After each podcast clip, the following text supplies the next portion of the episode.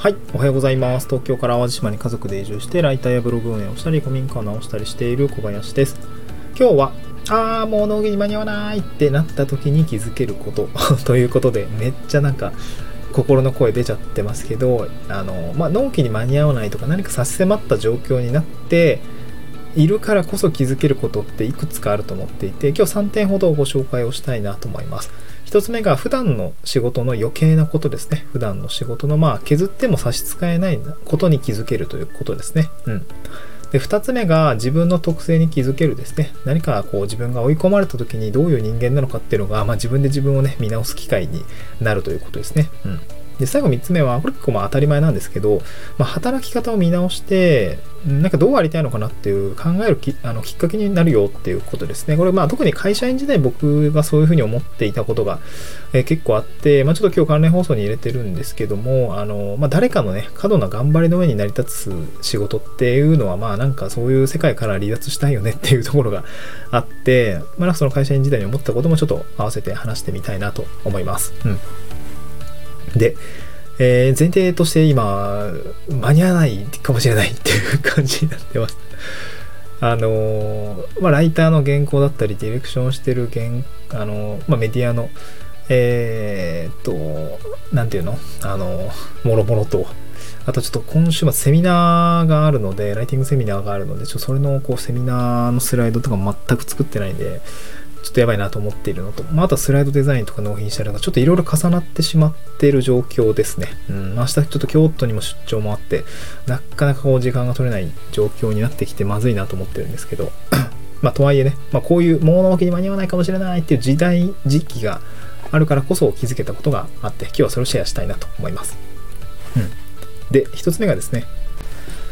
えっ、と、一つ目が、その、やっぱり最低限の仕事のラインですよね。あの、例えば記事の原稿を書くんだったら原稿を書くとか、いろいろやる必要があると思うんですけど、なんかそれ以外になんか普段だったら、うーん、そうですね、なんか、うん、関連するなんか例えば、そうだな、うーん、なんかこういうことをやっておいた方がいいなとか、あと、こうなんか自分の管理してる、なんていうの、案件管理台帳とか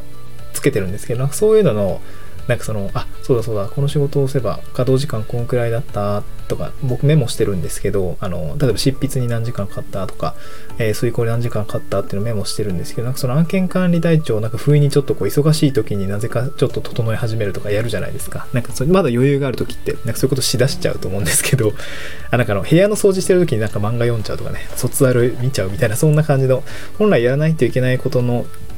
があるのは分かってるんだけど、まあそうにも、なんかちょっと横道それちゃうみたいなことってよくあると思うんですけど、えなんかそういうのが本当に追い込まれるとなくなるので、まあ、ある意味で締め切り効果として生産性は上がってるのかなと思いました。ちょっと僕もなんか思い追い込まれすぎて、スマホをですね、もうずっとなんかベッドに置きっぱなしにして、もうスマホを触らないっていうような感じにしたらですね、昨日と今日めっちゃ進んだんで、あ、もう普段からこうしようっていう、なんかそういう些細なことに気づけるなと思ったんですよ。スマホって良くないですね。まあ集中力が持ってかれちゃうんで、やっぱこう働き方とかもっと細かいところの積み重ね改善っていうのをしていくきっかけの一つになるのかなというふうには思いました。うん。あと、二つ目ではですね、自分の特性ですね。追い込まれた時に自分がどうなっちゃうのかっていうことですね。で、僕はこれ気づいたんですけど、めっちゃお菓子食べちゃうなって思いました。糖分取っちゃうなーって。なんかね、そう、まあなんかストレスがやっぱり過度にかかってるんですね。ってなった時に、やっぱりこう、まあなんか家族にも少しこう冷たい、いやなんかそういうとこじゃないんですみたいな冷たい態度が出ちゃってるなっていうのも非常に良くないなと思って、あの、気をつけないといけないなとも、本当に今週ずっと思ってるんだけど、まあなんかそれも難しいから、なんかこう、お菓子食べちゃおうみたいな。そう、なんかね、お菓子食べちゃってね、うん、あの、なんかツイッターでもつぶやいたんですけど、ガガトーレーズンだっけ？ブルボンの。あの、なんかラムレーズンっぽいクリームサンドめっちゃ好きなんですけど、なんか、あれもう3分ぐらいで5個ぐらい食べました。いやー、ストレスかかっちゃうなーと思って。まあ、糖分欲してるのもあるかもしれないですけどね。うん。まあでもこういうのって結構追い込まれた時に自分がどうなるのかって、まああらかじめ把握しておいた方が、まあ、うん、いいなと思っていて、それで傷つけちゃう人も多分いるだろうから、そこはなんか自分でしっかり俯瞰をして、ああ、こうなっちゃうから、こう、こう、こう、あらかじめ対処できることについては考えておこうとかね、なんかそういうことも、え重要かなと思っていて、この自分の特性に気づけるとかですかね、なんかメールがめっちゃ適当になるとか、あとなんだろうね、なんか、エイヤでも仕事しちゃうタイプとか、一応最後まで頑張るタイプなのか、エイヤでやっちゃいがちだから、いやいや、ちょっと落ち着けと。ちゃんと遂行して原稿出そうぜとかね、なんかそういうことも大事かなと思うんですけど、うん。もうなんか、もうこれでいっかと思って出そうと思った原稿、いや、やっぱり見直そうと思って、こう、声に出して読んだりとか、スマホでこう読み直してたら、まあ、やっぱ誤字脱字だったり、まあ、ここも言い回し良くないなみたいな、やっぱ結構見つかるんで、なんかそうやってなんか諦めたらおしまいだなと思って、やっぱ品質って、まあ、コツコツ目の前のことで、え積み上げていくものだと思うので、やっぱ手抜きは良くないねっていうふうに思いました。うん。で、最後3つ目が、えー、働き方ですね。もうなんかね、この、納期に追われてるっていう感覚って、会社員自体もなくはなかったけど、やっぱ個人だと個人のその信頼に傷つきますので、やっぱここはなんか強固なラインとしてまと守りたいなというか、なんか頑張らねばってすごく思うようになりました。まあ、個人だから、まあ自分が好きでやってるから別にいいんだけど、なんか会社員の時も、その、めっちゃね、納期というかスケジュールがあるんですよね。それに沿って動くんですけど、まあ、それがまあまあスケジュール通りに結構いかなくって、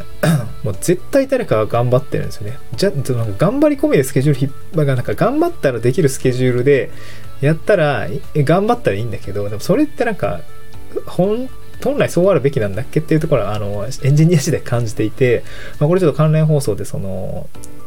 あの移住で変えたいことを誰かの過度な頑張りの上に成り立つ世界観みたいな感じで ちょっとなんかこれえー、っと、多分、あれかな、音声配信1ヶ月ぐらいやってた時の放送なんで、もう聞きたくもない、あの、声とか喋り方とかが下手くそだと思うんで聞きたくもないですけど、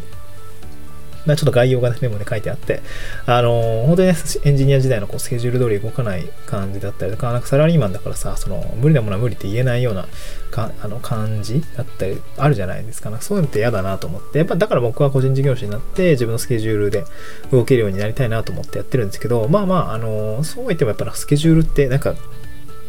何かしら縛られるんだなっていうところがね、このね、3年、2年半ぐらい経ってやっと気づきました。うん、まあ別にそれは心地よい縛りっていうんですかね。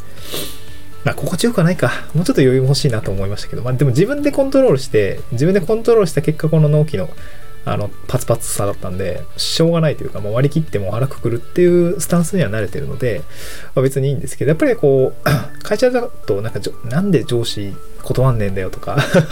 クライアントに、いや、お前それちゃうやんみたいな感じで言っちゃうというか なんかこう、無理して無理じゃんみたいな、こう、言い訳しちゃうと良くないなと思っていて。いや、ほんと良くないですよね。そうやって働いてるとね、本当に良くない。言い訳癖もついちゃうし。うん。まあだからやっぱ、個人事業者の方が、うん、なんか、一周回って、合ってたのかなとは思うんですけど、まあ、今はそういう風だから自己分肯定したい気持ちもあってそういう風に言ってるかもしれないんですけど、まあ戻りたくはないかなと思いますね。大変だったんで。うん。はい。まあ、そういうなんかこう、もう愚痴み、半分愚痴みたいなもんですけど、今日はですね、ああ、もう納期間に合わないってなっても、まあ、気づけることってあるから、まあ、なんかこう、この体験がこういう気づきにならないかなとか、まあ、こういうポジティブに捉えられないかなっていうような、あちょっとね、明るい兆しで物事を見るっていうことも、まあ、結構大事かなと思いますので、まあ、今はね、なんかそういう感じでまだ捉えられてるということは少し余裕のある、余裕があるのかもしれないんですが、えー、時間はないですね。頑張りたいなと思います。えー、今日も聞いてくださってありがとうございました。また次回の収録でお会いしましょう。バイバイ。